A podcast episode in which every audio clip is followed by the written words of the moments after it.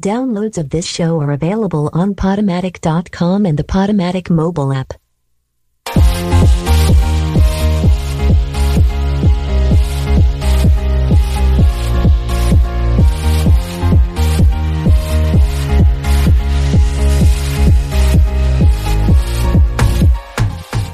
Hello, Radio Free Brooklyn. Guess what? I'm back, bitches. You're listening to Queer State of Mind live. Joining me, we got a whole bunch of people. We got new faces, old faces, everybody up in here. We're going to be talking about the Olympics. We're going to talk about Black Panther, which, spoiler alert, I still haven't seen it yet. Don't take my black card. I know. We're going to talk about RuPaul's Drag Race All Stars. We're going to talk about that show that y'all still ain't watched, Queer Eye, and all the pop madness, plus what's been going on in Parkland, Florida. We're going to give you a rundown of the politics too. You're listening to Queer State of Mind live on Radio Free Brooklyn.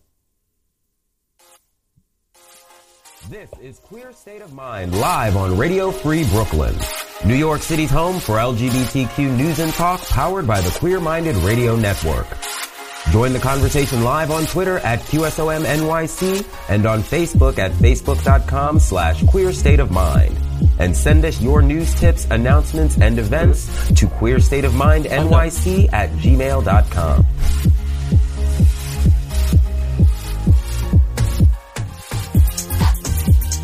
Hello, New York City. You're listening to Queer State of Mind live on Radio Free Brooklyn. I'm Ori Givens. We joined in the studio by a whole bunch of people. We got Miss Savannah in the studio. Hey. Hello. We got- Savannah Unana. Yes, we got Miss Duran here. Hello, I'm back. Barely. Yes, we got Miss Adrielle in the house. Hey.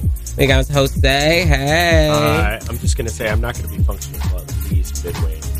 Yeah, also, none of these hoes is drinking. I don't know drinking what Gatorade? show I got on. Get those electrolytes. I'm not exactly sure Girl. what happened. You know, when I left this show in the capable hands of these queens, we liked the little cocktail with our um. We were our we've been on doing the cocktail. We did a cocktail last But week. now- the week before That's we really did the cocktail. These children act like they done did the most. last night was the most. I don't even. Duran got his entire life. I know he I- sent, he sent me a, a message like I am lit, and I'm like, oh girl. She's No, like, don't get like too worse than late. I was Year's. just like, too late.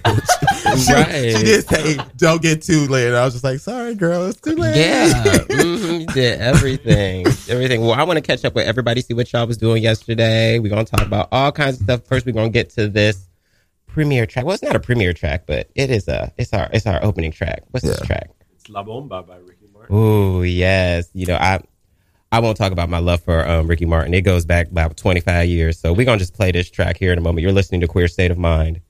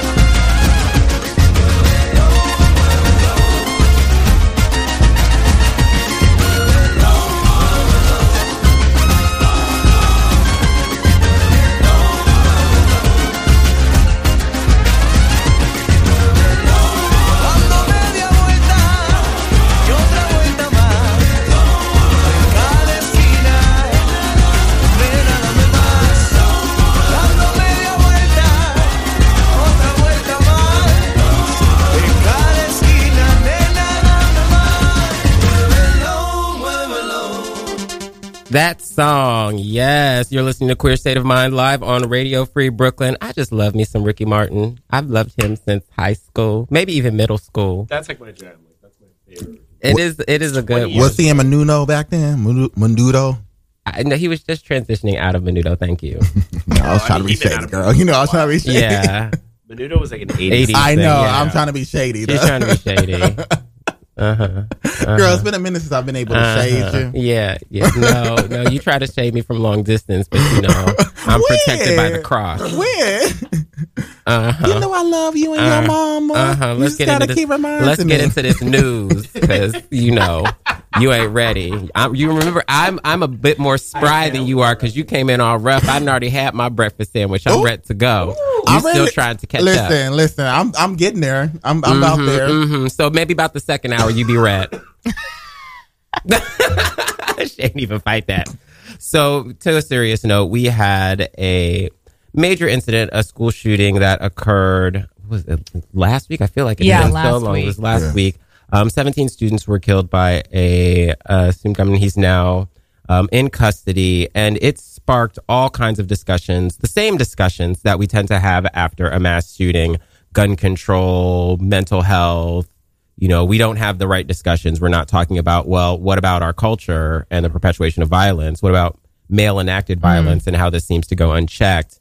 But what we have seen is a swell of activism from the teens that were survivors from the Parkland school shooting. And, and it's interesting. I'd like to get your thoughts because it is very interesting to see this social media activism, this mm-hmm. very in your face activism. They're calling out leadership. You know, they're asking Marco Rubio if he's going to take money from the NRA. Mm-hmm. They're calling out Trump. And it is a very, you know, it's not like we haven't seen this before, which some people have talked about. We saw this with, you know, the movement for Black Lives and Black Lives Matter, but they didn't get the same visibility mm-hmm. that this movement is getting. So my first question is, you know, is it just the obvious or what do you think about the way that the media and the way that, you know, society is discussing these activists now versus those activists then? Yeah, I think it's tough. I think that with these kids in particular, um, you know, this this is a generation that grew up, truly grew up with social media. So I think they really are masters of media generally, and I think that's why they've been so, even though they're very young, so eloquent at uh, you know at talking about this issue and holding their leaders accountable. Yeah. Um, you know, I'm not sure uh, what about this event is so unique compared to events that have happened in the past, but it Mm-hmm. does so far, you know, knock on wood, seem to be it, it's being received differently. Yeah. Mm-hmm. Um, even by Republican politicians, even by Marco Rubio in his town hall seemed, you know, he's still Marco Rubio, but he was sort of acknowledging certain things and saying he would be open potentially to raising the age that you can buy an assault rifle, things like things like that. So Well, and I think that's an interesting kind of avenue, raising the age, right? You know, so we make it 21 instead of 18, which Mm-hmm.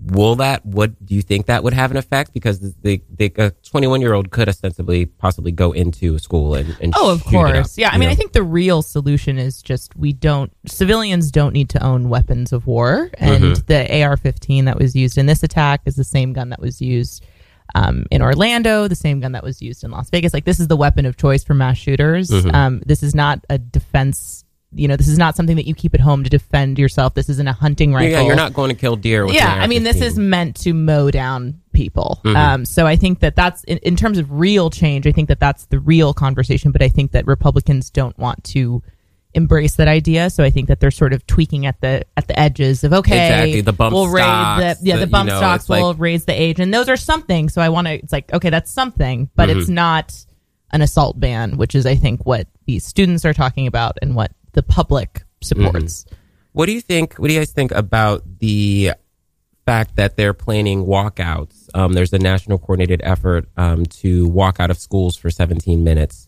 um, and then there's another planned walkout for the anniversary of Columbine. Yes. it's the 20 year Uh, yeah. anniversary. Ay, these 20 year anniversaries, Yeah. are killing me. Um, like there is a this this activism is not just online. This activism is is very much in your face. They went down to Tallahassee to be a presence. They've had marches and vigils and things like that. So it's you know, I don't want to necessarily detract and say, oh, they, well, they are good at social media. That's very true. Mm-hmm. And they're very captivating in that space. But they're also very captivating in the physical space. Yeah, yeah, absolutely. And they held it. I mean, I think that the fact that Trump, you know, I don't, I don't want to give him credit, but the fact that he even felt it was necessary to hold a listening session with survivors of Parkland, Sandy Hook parents, um, and some Columbine people. So just to show that this has been going on so long. Yeah. Um, I think the fact that they, they even felt that was necessary again is saying that this is working in some sense. That the same talking points, you know, as that one really eloquent student said, like we're done with the BS. Like Yeah. no more BS. That's BS. I think it was Emma Rodriguez. Yeah, yeah. The, and that's the thing. Like they are getting response from these very Mm-hmm. visible leaders, from these, you know, the people that are making decisions in our country. The question still remains is if any decisions are going to be made. And Yeah. what do you guys think? Where do you think it goes? I mean, I try to stay optimistic. I think Yeah. I'm going to try to maintain some optimism. I think that even if it, if there are not immediate changes right now, I think that the fact that this is, I think this will be a cultural shift. Is my hope that um, this generation is not going to tolerate this in the way that past generations have. Yeah. So even if we don't see this change right now or in 2018, I guess the hope is that this becomes an issue like gay marriage where the generation is just like, no, that's ridiculous. We're going to do something about this. You know, I was in a, a high school doing a story this past week um, on an unrelated topic. We're talking about sexual assault. And, you know, these kids were like, look, you know, we're dealing with these antiquated values of previous generations. And then I had to be like, oh, wait, that might be me. I might be that previous generation. right? but you know we don't necessarily believe these things and although they still perpetuate some of those stereotypes and things like that there there is a very different worldview and being digital natives having grown up completely in the internet space as opposed to having you know maybe your your formative years and your teenage years and in the digital space like we did has shaped a more at least understanding a nuanced perspective. I mean, mm-hmm. not to say that prejudice is completely eliminated with this generation. There's no bias, there's no sexism, there's no racism. We can't say that. We can say that they at least know that these things exist. A Yes. lot more people are living out of bubbles, Yes, you can access more information and more points of view. which is which is really important. You know, what do we think about? Le- there's a kind of discussion, and you had this discussion on the tilt about lowering the voting age. Could you imagine if these, you know, I don't even know if they're millennials. Like I think feel they're like actually Gen post- X. They're Gen, Tech- no, they're not technically. Gen Z. Gen Gen Z. Or Gen Z, sorry. Yeah, they're Gen Z. yes, wrong, wrong letter. Wrong direction. but these these Gen Zers, what do you, what would you think about them having the right to vote? You know, I've always been kind of a proponent of giving youth voice. Oh, yeah. especially you know even as not really youth anymore, but. When I was younger, I always thought that we were subject to a lot of decisions that we had no part Yes. in making. Exactly. Yes. And I feel like these kids not only feel that, but they're like, no, we're not going to take this. Yeah. What do you think about the idea of giving 16 year olds the right to vote? Well, I think I'm all for it because I think if at 16 you can hold a job legally uh, and therefore are paying taxes. You are. And so I think, you know, taxation without representation, I think there's no reason that you shouldn't also be able to elect, like, you know, 16. What, what, what's the big difference between a 16 year old and an 18 year old? Because some argue, like, oh no, 16 year olds are too immature. And I'm like, yeah, well, this older generation gave us Trump. So I don't know. I don't trust you I know anymore than.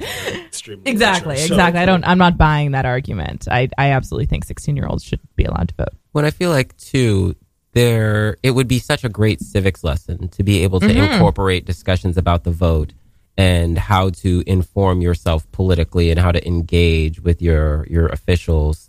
You know, I feel like it would create such a better voting culture. Yeah, you know, because it's not something that you just leave school and you do. And, you know, we have those discussions in, you know, senior government politics classes, I'm sure.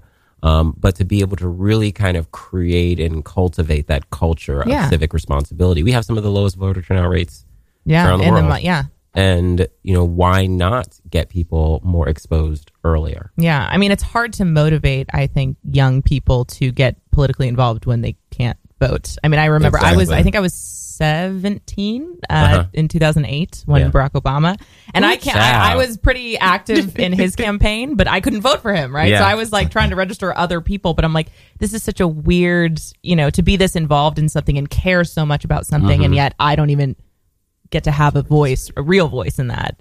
Uh, it's pretty significant. So I, yeah, I totally agree that that would help. I remember the first election that I voted in was two, no, no, I was I was 17 then.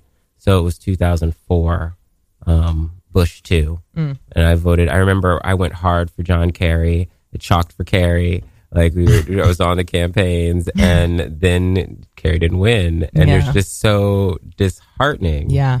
um, not only just because my candidate didn't win, because there was so at that point I felt that those politics, you know, on the the GOP side were so misaligned with what I wanted, and, Yeah. and now fast forward this amount of time, Like, oh, who knew it could get so much worse? well, you know, I don't want to I don't want to get too political, but it's an, it's a different time. Let's just say it's a, it's a different time. So I think that you know, had I had that vote at 17, you know, it might have made the transition to understanding easier. You know, it might have made the process easier.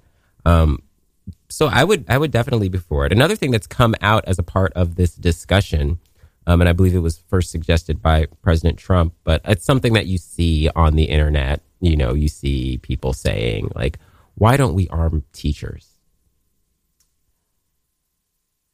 I think that radio silence tells.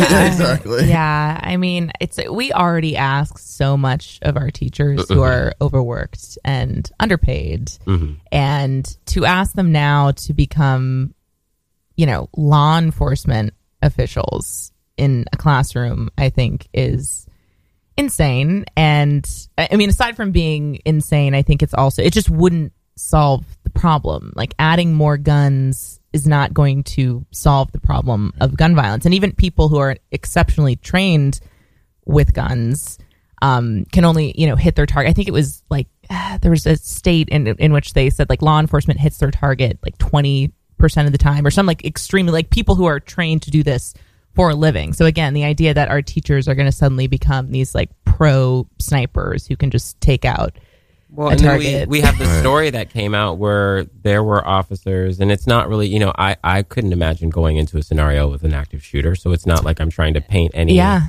negative picture or, or throw any shade, but there were officers that were on scene that did not engage. Yes. And these are armed professionals. Yes. And I mean, understand if law enforcement is called to a school because there is a shooter, how is law enforcement supposed to identify Exactly. who is shooting mm-hmm. the students versus who is defending? Like, that just makes law enforcement's job more dangerous and difficult. So, yeah, because and that's one of the things that's been said. It's like you don't know if this person is the active shooter that, that has targets, or do you know if that's somebody that's defending them. exactly. You know and then if you look at the the the kind of extra layer of our most vulnerable students our black and latino students our mm-hmm. lgbt mm-hmm. students you know we have kids that are getting thrown into detention getting thrown into you know to jail getting taken out of schools at an alarming rate Yeah. because of their identities so Yes. What happens if a teacher now has a weapon Yes. and Exactly. is Exactly. able to weaponize the classroom Exactly. exactly. Who's to say that uh, a teacher can't be a shooter? Exactly. Yeah. I mean, remember that video, that horrible video of that, um, like black, like 16 year old girl who was like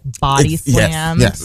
Yeah. by like a grown man? Like, can you imagine just adding guns to that situation because someone's, you know, needs to go to detention or whatever the scenario was? Like, absolutely not a good idea. Yeah, and I feel like it's like a it's an ill, you know, in my opinion, it's an ill-fitting band-aid to a problem. Exactly. You know, there we don't need more guns in places to eradicate violence. Yes. And it is the NRA textbook solution because they are a lobby for gun manufacturers, not gun owners. And so mm-hmm. they, they their solution is always we should just sell more people guns. Let's now sell teachers guns. Mm-hmm. Like just you know.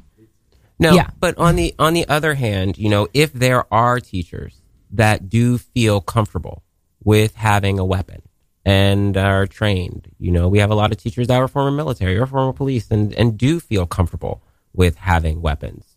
Should they be allowed to carry weapons in a school? I would still say no because I think students, you know what I mean? Like, how, who's to say that a student couldn't find that weapon?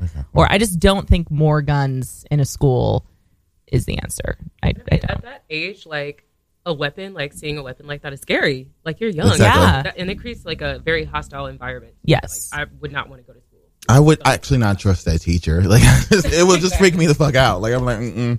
and I will call my mom and be like, I'm, uh, you need to take me out of this class. And it's like, what if there's an instance where a student is being disorderly and the teacher feels threatened? Does that does that give the teacher the right to shoot that student? It's like Yeah. the.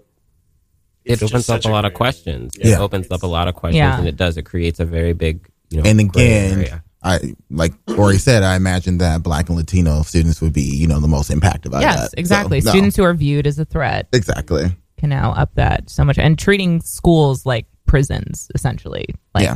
You know because that, that's some of the suggestions that came out of the listening Right. session was okay we'll have metal detectors we'll have arm guards we'll have checkpoints the teachers will have guns i'm like jesus christ Well, is this a Well, some school of that already. I was Yeah. about. To, I was exactly about to say. Like we. I mean, I grew up with SROs, with school resource officers in high school, and, and when I went to school in New York City, there are a bunch of schools that not only have mm-hmm. SROs but have metal detectors, have checks, have you know all of these things in place.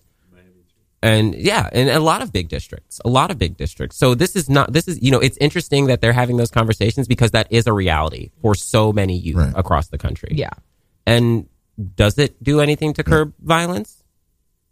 I don't know. Where do we go with this discussion?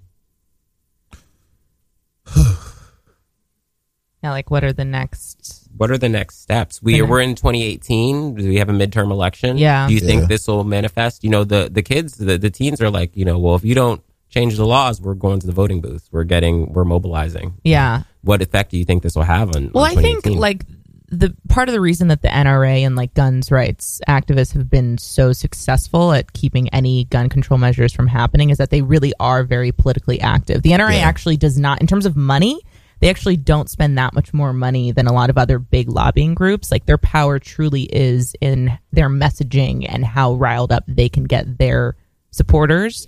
Um, but the majority is not with them, right? So I think that if if those of us who want to see change and want to see this taken seriously and want to see this talked about and some action done on this in Congress, um, I think we have to have that same energy on this side. And I think these these kids are demonstrating that that is possible. And if this can sustain, I think through 2018, um, we really are tr- starting to see sort of a, a more clear partisan divide on this issue that was not always true, by Yeah. the way. So hopefully that we'll see. I want to talk about the point we were, you know, we kind of introduced it earlier, but the the disparity between the reaction. You know, this campaign has raised a whole lot of money. Celebrities have thrown lots of money at it. Mm-hmm. Even Oprah donated half a million dollars to mm-hmm. this campaign. Mm-hmm. But as far as I know, has not donated not a single solitary coin to the movement for Black Lives. Mm. What does it say about how we view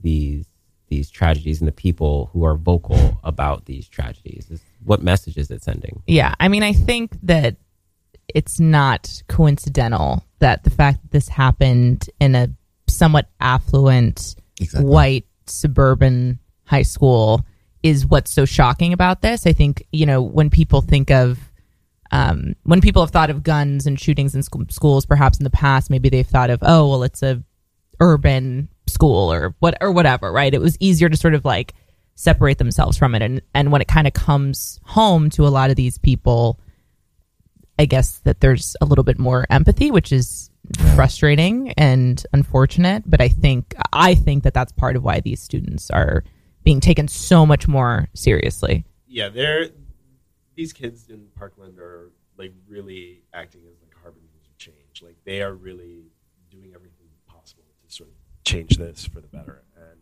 I'm all for it. Mm-hmm. I mean, if it's going to take a bunch of you know 16 to 18 year olds to see this this enacted and changed, I mean, why not? Well, and it's not, you know, it's not to take anything away from the amazing work Right. that they're doing to catalyze something that really hasn't been able to been catalyzed in our society. Mm-hmm. You know, you haven't been able to rally this much support for, you know, gun legislation or changes in gun legislation. I, I don't think I've seen it in my lifetime. Yeah. So, you know, I think it's really, really important. But there's so many different levels. Exactly.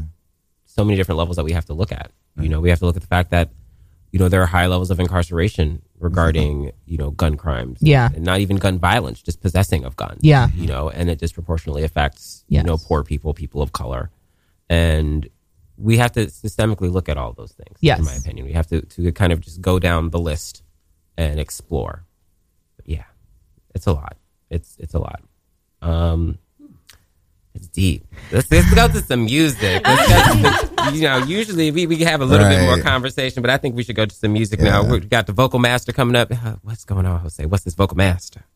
So normally we choose normally one person and we sort of highlight um, three songs of theirs, but I decided to choose three different women. Went with a and they're all- theme. yeah, they're all uh, women of the '60s, '60s soul, but they're like lesser known soul singers. So the first artist's name is Anna King, who um, the single is "Mama's Got a Bag of Her Own." It's sort of like a a response to James Brown's uh, "Papa's Got a Bag." Um, Oh. Gloria Jones is Tainted Love, which is the original version of Tainted Love. Ah. Everyone's more familiar with Soft Cell's, like electro, electro new wave version of the song, but this is the original version done by Miss Gloria Jones, who's amazing. And then we also have Aretha Franklin's elder sister, Miss Erma Franklin, doing her cover of uh, "The Doors' Light My Fire." Wait, Aretha Franklin has a wait. She has older sister. She has an older sister that was a singer, Erma I- Franklin. I had no I had no idea. I mean, What'd she do Aretha to had Erma? a couple of sisters. Carolyn Franklin wrote "Ain't No Way," and she also sang gospel. And Aretha, I think, had like. I don't sisters. know. I feel like Aretha did something to her sisters. It was Yeah, just like I, that's- could be the that's another only. thing. You can read that in her biography. Is that a Just like I'm gonna be the only bitch doing this. right? I can't have I can't have none of y'all coming up on my. Her my and Diana Ross have a lot in common. Ooh. Well, I'm excited to hear this music because this I think it's a good theme. I like thematic musical breaks instead of you know just the one artist. But then sometimes I, I uh, we we do a lot of good artists on here. That's when I'm so excited about the music because we have a lot of good music on the show. So coming up, we're going to listen to these tracks from wonderful ladies of the '60s, and then we're going to continue our conversation here on Queer State of Mind. We're getting our podcast up, y'all. Finally, after like a year. Come through, we, Micah and you, Ori. Micah. Yes, getting these podcasts together. We sorry, y'all. It takes a lot to get podcasts into queue, so we apologize for any inconvenience on the matter. But you can find our podcast on iTunes. You can find us on Google Play. You can also come to our website at www.radioqueerminded.com and you can sign up and subscribe there. And if you'd like to listen to more Radio Free Brooklyn, you can take us with you wherever you go. We now have the Radio Free Brooklyn app. You can listen to us live and you can listen to our podcast of various different shows. So you can get that on iTunes and Google Play as well. Just search for Radio Free Brooklyn. You know, I'm trying to talk because I'm trying to get this last music. Exactly.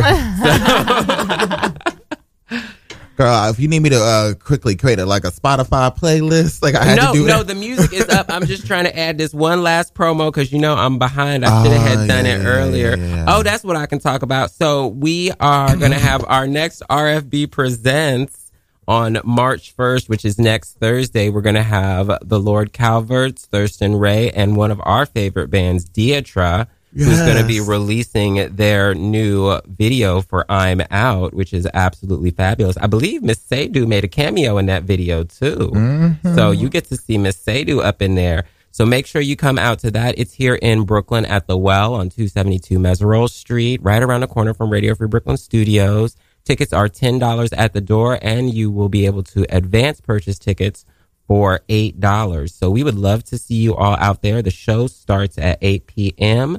So make sure you come on out and check it out. It's going to be a really, really good show. So here's some music here on Queer State of Mind. You're listening to Radio Free Brooklyn.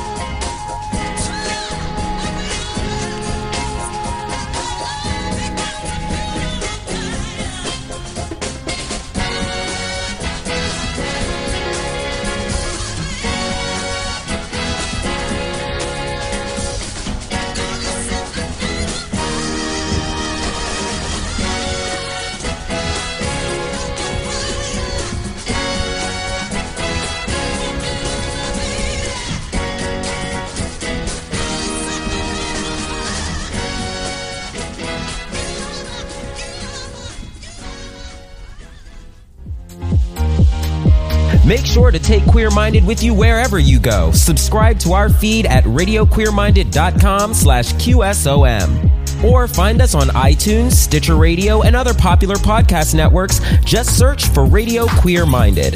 Now, let's get back in a queer state of mind. Welcome back to Queer State of Mind live on Radio Free Brooklyn. We in here kikiing, pouring some champagne, almost missed the cue to get back on the air.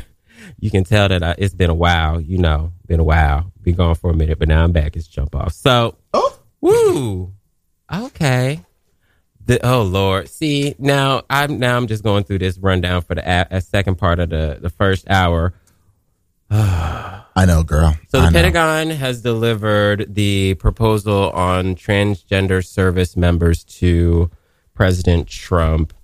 Um, as you know, there was a tweet uh, a couple months back where um, President Trump essentially said, you know, that we want to prevent or reban um, transgender service personnel from serving in the military. And the Pentagon was kind of like, "What? We don't know what you're talking about. We had no plans." Yeah, he this." just kind of went like, on a "Huh?" Twitter rampage, Yeah. and they were like, "Wait, yo, what?" and so there was like, we actually have to see a policy in place. So apparently that policy is now in place. Um, you know, there's a lot of levels of this discussion uh, for people that serve in the military. It's one of the proudest things that they do, and they Yeah. believe in it. And there's so many people of all different races, colors, creeds, backgrounds who serve our country in the armed forces. And with Don't Ask, Don't Tell, we eliminated so many people from being able to serve. But there was really kind of a gray area with regard to people um, of trans experience um, serving. And because of the classification um, as a mental disorder, then it was it could be a disqualifying characteristic.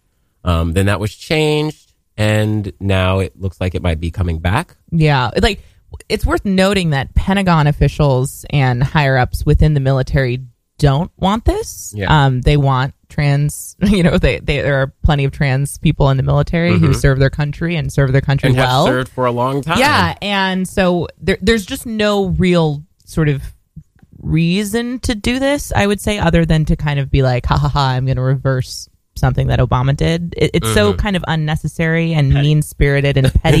yeah, it, and and they don't want. I mean, you know what I mean. It's not. It's not like the Pentagon has been asking, like, oh, you know, Obama made the military you know, allow trans individuals. It's like, no, like the military has difficulty recruiting uh, as it is. And so, you know, they're really happy to take anyone who wants to serve uh, their country. I mean, why, why, of all the kind of people to go after for someone who says that he cares so much about our military and our veterans and people who serve, mm-hmm. this is antithetical to that. Doesn't Well, when you have to think about too, where did it come in the context in the timeline? We were coming out of all of these discussions about transgender bathroom bills and mm-hmm. about you know whether or not trans people have the right to change their gender, whether or not you know we should be making gender neutral bathrooms, mm-hmm. whether or not trans people should get benefits from the government to have gender confirmation surgeries. So we were having all of these discussions, and it seems like this was just a way because this is something that the base felt. Yeah. And, you know, and if you look at kind of the reporting from that arena, those things were very controversial. Yeah. Um, so it seems like it's just one of those ways to say, hey, we'll do this without actually consulting. Yeah, without actually taking into account um, what that actually Protocol, means and what the yeah. implications are. Um, but a decision apparently hasn't been made yet. Mm-hmm. Like, you know, after he went on this Twitter storm, the Pentagon then, uh, you know, had to put together some kind of proposal that I guess that they're bringing to him. So nothing has sort of come down officially, officially yet. But I wouldn't be too optimistic. Um, I mean, yeah, I mean, it's just reinstated. Like, you know what I mean? I think, yeah, I think yes, uh, under the Trump administration, um, I think it's it could definitely happen. But again, it's it doesn't the the leaders at the Pentagon. This isn't something that they want, so there might be some way to strike some kind of deal that says, okay, people who are already serving can continue to serve, but we're not going to en- enlist any new um, you know, trans individuals or, or whatever it may be. But it sounds like, again, this is just one of those cultural sort of battlegrounds that doesn't, you know, people who are actually involved don't really care. But as you said, his base and a certain contingent of this country is just like, yeah, you know, get those people out of the military, and it's like, oh, okay. right? Like other things. Anyway, yes. So in Bermuda, Girl, I was reading this, reading up on this. um, the government has decided to overturn um, allowing same-sex marriage. I think they still allow civil unions. yeah, now, silver partnerships. Yeah, civil partnerships, but um, as far as I know, this is the first country to reverse it is. same-sex marriage after it's been instituted. Um, and Bermuda is a big tourist destination.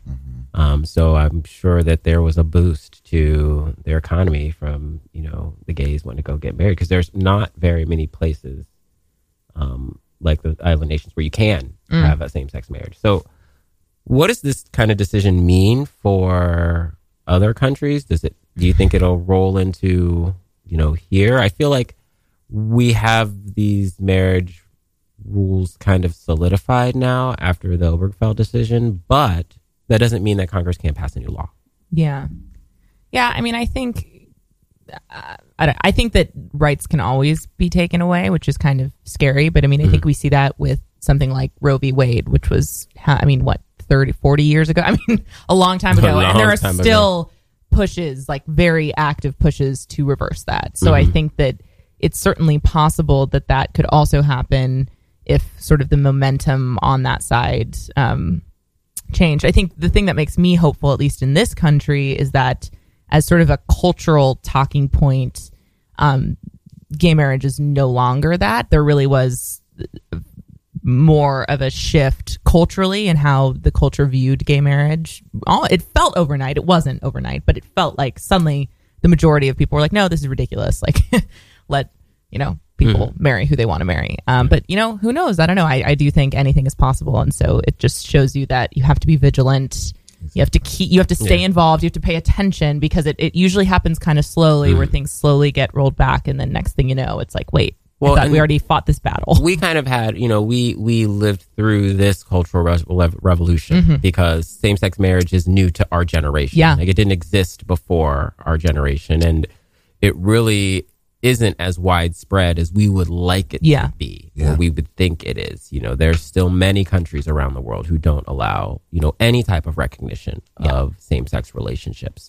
So, you know, it's just interesting to kind of see that reversal, that kind of change um, after we feel like it's like one step forward and one step back. Yeah. You know, um, and it is possible. Anything's possible here, you Mm-hmm. know, any, or, or other countries, you know, where these marriage laws have been enacted or Supreme Court decisions have been made. I believe Mm-hmm. in Bermuda it was a, a Supreme Court decision that many people in Bermuda oppose. Mm-hmm. Um, so it, it's interesting that we have to still kind of have these discussions about the rights of individuals. Yeah. You know, um, what do you think about the idea that it's still something that is debatable?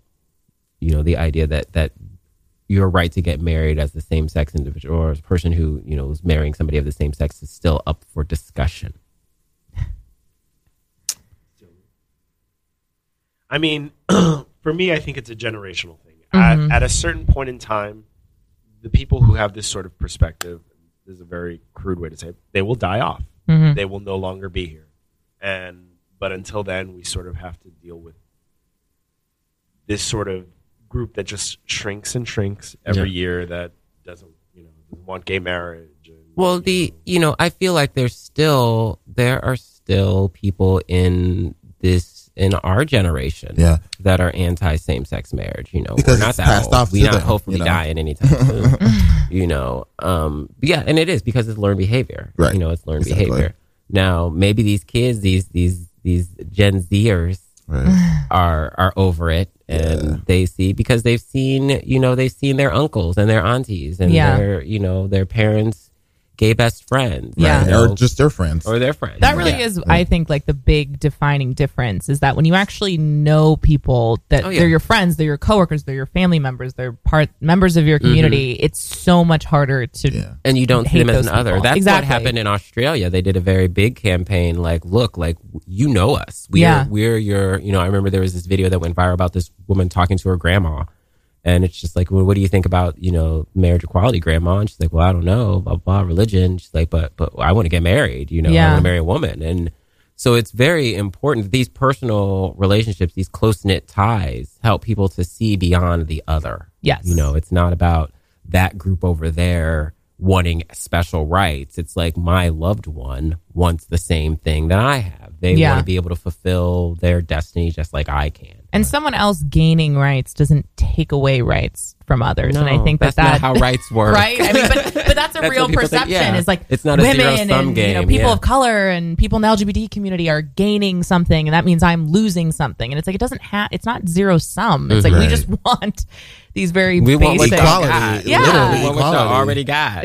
But equality for some people is oppression, Mm. you know, to them. So They believe, uh, yeah. Well, well. Let's talk about the Olympics, y'all. it's almost over. The 2018 Olympics in Pyeongchang are about to end. I think they end tomorrow. Um, one of the things that has been very interesting about this Olympic discussion, um, other than the whole North Korea, South Korea getting along for 18 days, is the idea that Adam Rippon has been such a kind of visible. It's, it's, you know, I remember when gay Olympians were not allowed to be gay. Mm-hmm. You know, like Greg Louganis was not allowed to be out. He didn't come out until much later. We didn't have a lot of gay Olympians, you know, in the forefront. And now we have Adam Rippon being his very gay self, just being as gay as he want to be, all over the television. And apparently now, after saying that he wouldn't meet with Mike Pence over his perceived anti-LGBT stances, he's now going to take a phone call with him. Interesting. Yeah. Do you think he should take that phone call? No. I want him to take the phone call and be like, "Look, sis, just go ahead and come out and be yourself. Stop being so damn hateful."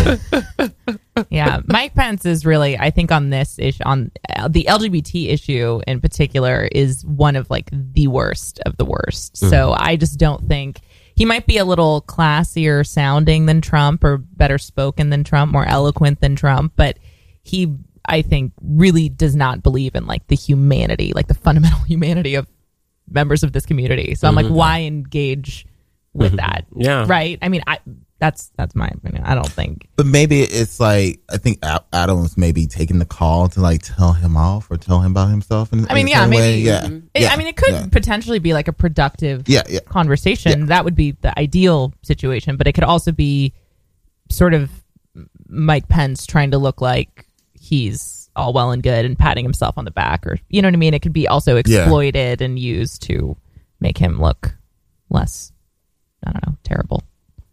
Well, it's you know it's interesting that we're this is able to foster in this environment, right? We have an out gay athlete who has challenged the vice president of the United States on his anti-gay stance, so much so that now there's some sort of dialogue that has to Yeah. happen Yeah, um, because we we've seen it. It's been in the public. You know, this kind of Twitter war or whatever has become a part of national discourse, Yeah. and that says something. You Yeah, know, that does say absolutely. something.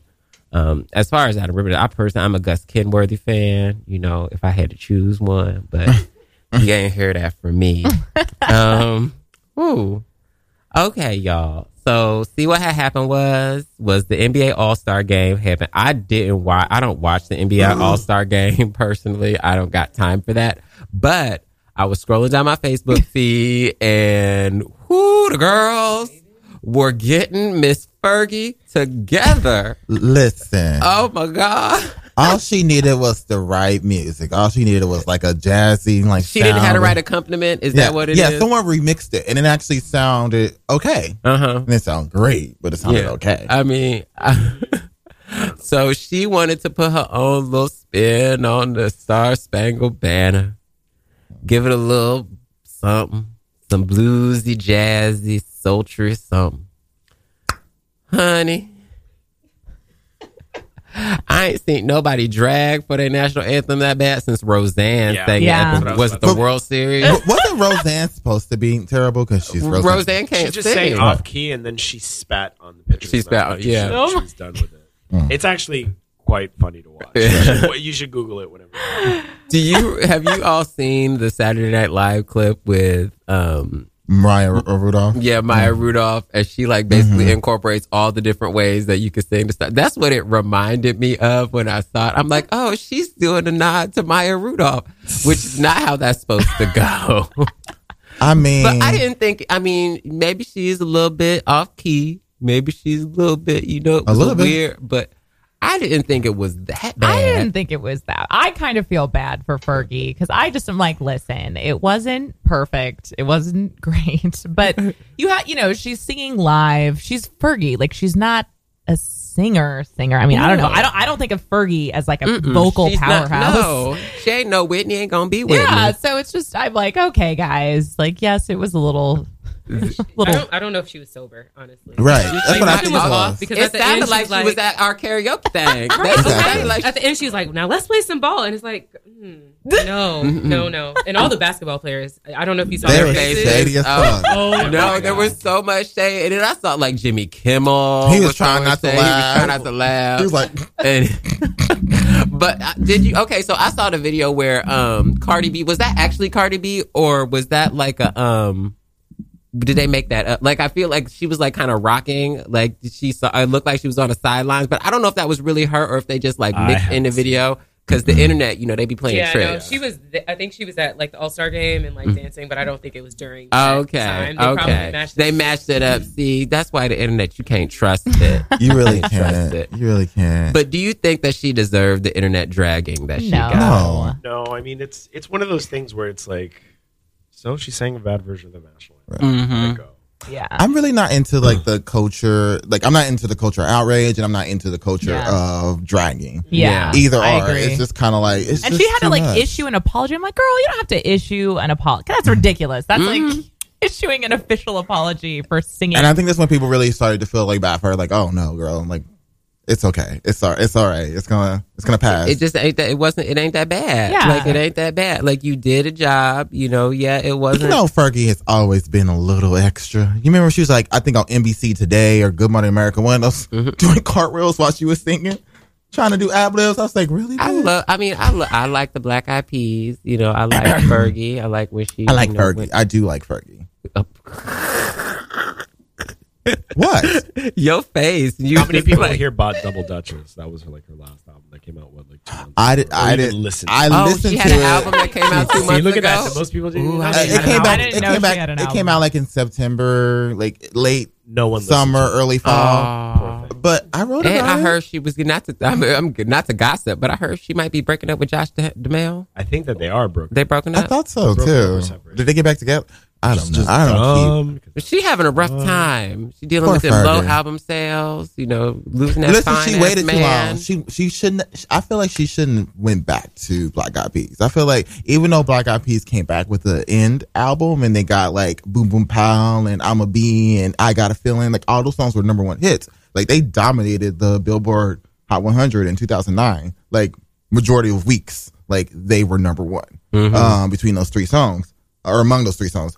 Uh, and then they did the Super Bowl, but even with that, I feel like she waited too long to come back with like her own like solo music, and maybe she Yeah. shouldn't have went back to Black Eyed Peas because you've already kind of like Well, and then cemented your solo career. in the men- in the kind of you know in that transition because we've had such changes in how music popularizes Exactly, since exactly. she was I mean- most popular like so different now honestly, it's The hard Dutchess for came out in what? Oh, 2006. Oh, wow. 2006. and to be honest with you, Gwen Stefani, I don't think is selling like how she used to sell either. They No. both waited too long. Yeah. Mhm. Like well, they, and you when you wait that long, you have to re-promote not- yourself, when and you're not a- reintroduce yourself to the audience. exactly. But the thing is, I feel like all females of a certain Exactly. age are Exactly. incurring a lot of difficulty navigating uh, the music. Exactly. music I was Yeah. going to say, I was going to say, when you're not a generic, you know, white boy who can just come back with an album every seven years, like somebody we know, um, you Well, know, no one bought that album either, so I don't even know what you're but talking but about. it was number one. No one- It was still number one. no Um, one bought White Oh, I know who y'all talking about. yes, now. girl, you know Oh, who I was yeah, talking I know about. you talking you about. knew who I was talking about. Uh-huh. You didn't. And he's also being dragged left and right on He social is. media. Like people are I really mean- like throwing him under the bus now. It- like before, it used to be it's a just, like, little a small population of people. Right. But I like, mean, now that they're, like- bus is a little Yeah, bit you're late, actually- if you yeah. ask me. bus I about mean- what ten years late. Right, exactly. I mean, Janet Jackson's just sitting back, uh, sipping her tea. Uh huh. Like, I'm still a pop legend. Uh, right, legendary. All right, well, we coming up on the next hour. I can't believe we have already gone through one hour. When we Yes. come back, um, we gonna talk about who we think should have been singing the national anthem because we didn't get to that part. Plus, we gonna talk about our pop culture tidbits. We got a whole bunch of stuff. You see, you got your Janelle Monáe shirt, shirt on. Janelle Monáe is having a good week, honey. And we gonna talk about Drag Race, girl. I finally caught up on Drag Race. I'm glad some of the queens I don't like are gone already. Damn. But then they might be coming back. Because, Girl. you know, there's that whole, um, it's weird. I don't understand Tale it. thing, yeah, yeah, one understands yeah. it. Nobody understands it. They it's just making me not want to watch extra. that show. But when we come back, we'll talk about all that and more. Thank you for listening to Queer State of Mind here on Radio Free Brooklyn. We'll be back in just a few moments.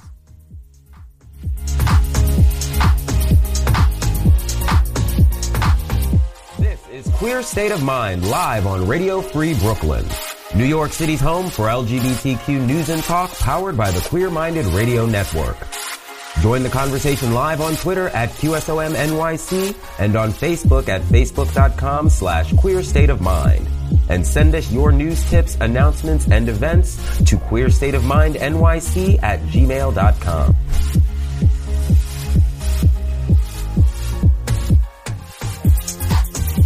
Hello, Radio Free Brooklyn. You're listening to Queer State of Mind live. It is 1 p.m. in our studio in Bushwick. How you doing? I have not been back in so long. I'm so happy to be with y'all here in the studio. Got all the girls, and well, not all the girls, because Miss Sadu ain't here. She living her best life in Philly. Hey, girl. Hope you listening. And Miss Micah too. Miss Mike. Oh, Micah in Philly too. Yeah, she left with. Oh, they went together. Bitch, you never invite me on these motherfucking trips. They but you don't. know, um, It's all right, I'm not all gonna be salty about it. Right. Not gonna be salty about it. So yes, we Real- got a whole bunch of stuff coming up in this next hour. really quick, uh, just a special shout out to Savannah Barker, politics editor at Tilt, for coming through. Yes, we She- Thank you for having You're me. So great. She so finna great. she finna be laid up in the hotel room. with her- Ooh, uh, well, I see what she finna be laid up in with. I ain't mad at you. Why you, y'all girl. her business out here? Let her be We put great. everybody's business. Listen, That's the show. Is listen, about putting that is business people business show. out. But like, and you really know, and you know, our boss is listening too. So Uh-huh, uh, found out some tea about me a time or two. oh, oh, oh, what? Ooh, what? The, oh, oh, oh, yeah, that would be funny. Well, ooh, girl, yeah. See, I don't, I don't let. But they, those- but they know that they know that part wasn't me. Yeah, uh, they know that. That's the joke. Oh, they, do, they do know that. Bitch, y'all act like y'all ain't been up on Craigslist before. Jesus Christ. Anyway, so coming up in Orado, we gonna talk about RuPaul. we gonna talk about Queer Eye because I'm still mad y'all ain't probably seen it. But then I ain't seen um, Black Panther, so y'all can come Oh, ahead and oh, yeah. drag me. See what had happened was no. Mm, see what mm, happened. We, mm, me, You okay, might be getting kicked out of, So, the, of the show. no. the last half Are there no theaters in the Hudson Valley I- showing it, girl? well, they ain't got no like. They don't got I no mean, two that p.m. might be the that might be the They case. ain't got no, no, 2 p.m. no. matinee. Okay, okay, okay. So, like, I work in, you know, I usually have, like, sometimes I have 10, 11 hour days. And then I don't want to be paying no $12 to sit up in the theater to fall asleep. Truth is, Wait a minute. I'm It's twelve dollars to go to movies up there. Exactly. You know what? It's $12 to go to movies You know- everywhere. no, Yeah, it's- No, It's bro, it's like expensive twenty five here. Huh?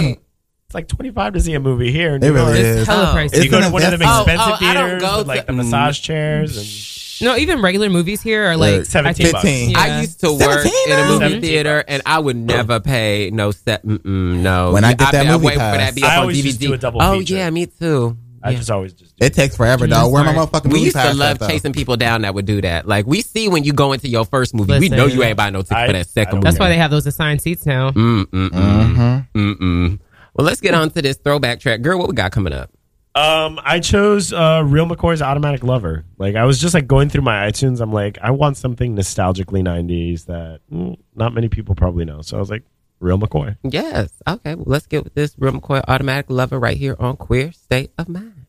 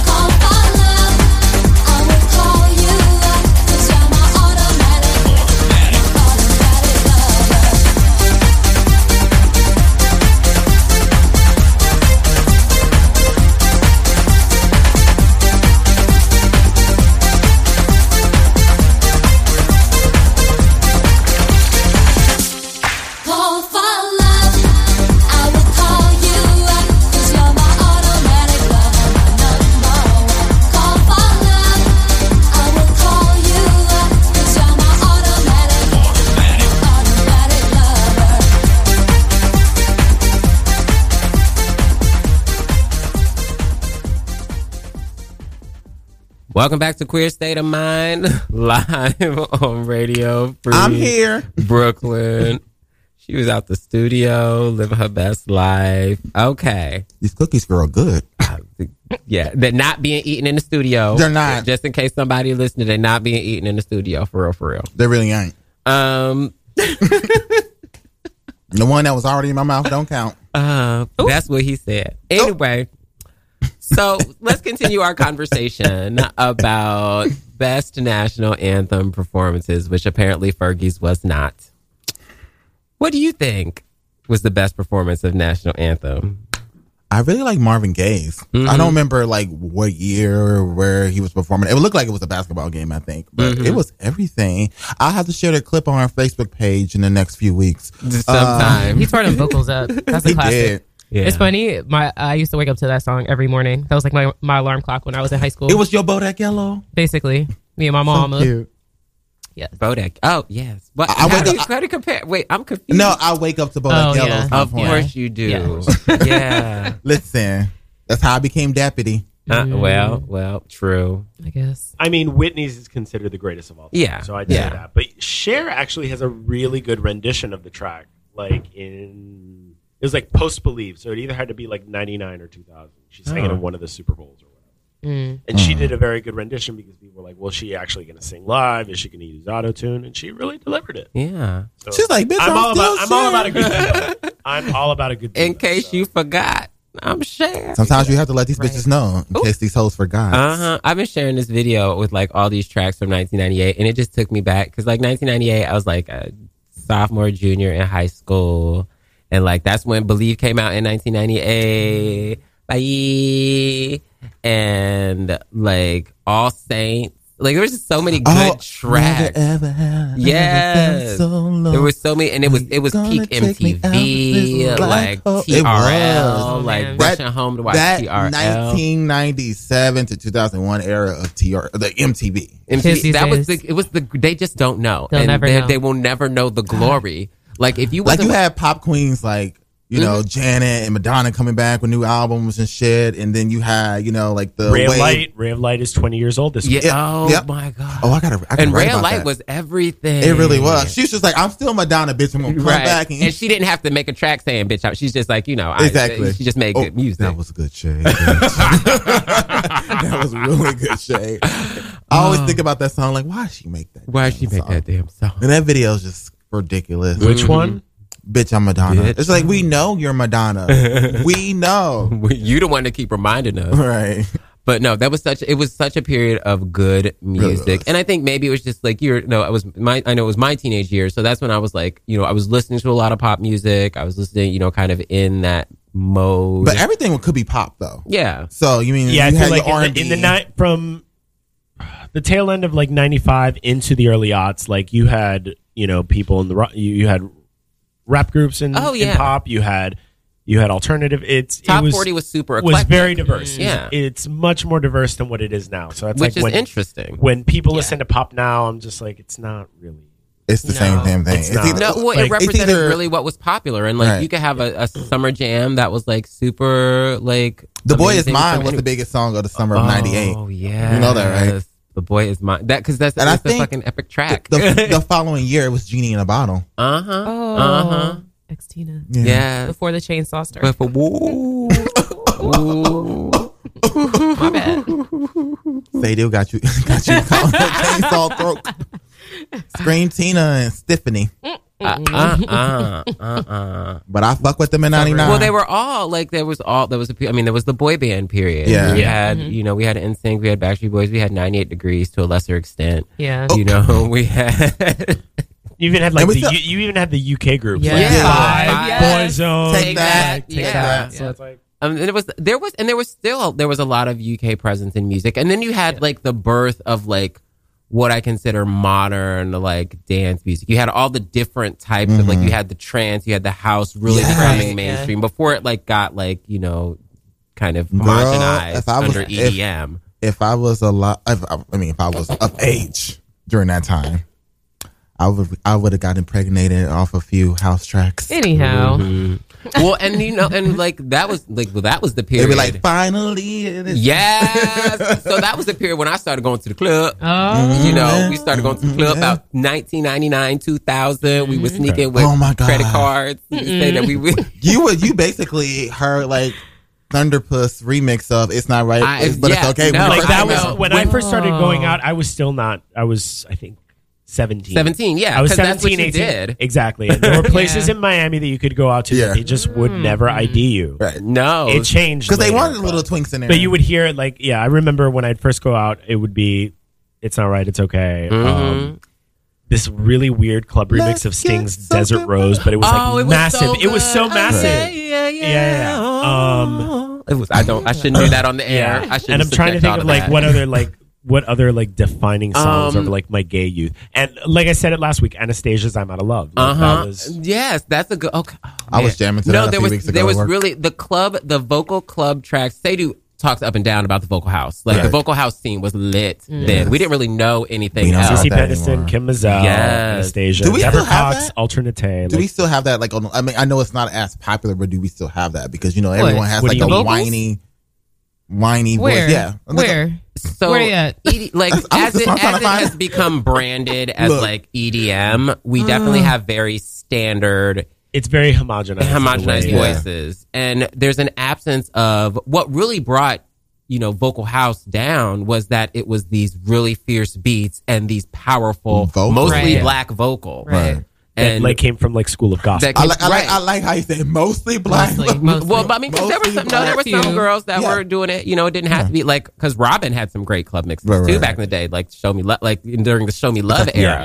I mean, let's be honest. You know, But you have people like black. You know, we adopted her. you have people Yeah. like Janet Jackson who don't have the voice but still have vocals. They Mm-hmm. still bring the vocals. You know, and who also experimented with house and club. Yeah. Yeah. And, She's like, even within every- her albums, like and so- literally, Janet Jackson did every single genre of music in the nineties. I mean, she has. She- succeeded at it. Yeah. that Janet album actually, like you're right. It's like it's every seamless. single. it goes it- from New Jack Swing to Quiet Storm. It had grunge in there. House. It had a little bit of grunge in modern there. opera. Like it's she's just she's the shit. Oh, the funky big band. That's my shit. the funky That is my big track. band. I don't even know what to say about that. That's my track. I miss power vocals though. Yeah. Not gonna and like good ballads. Mhm. I know, right? What's sad is there are people who can do those sort of Yes. power vocal things. They Like Jennifer Hudson is, It's They're That's watering themselves down to fit in, And they don't- the yeah.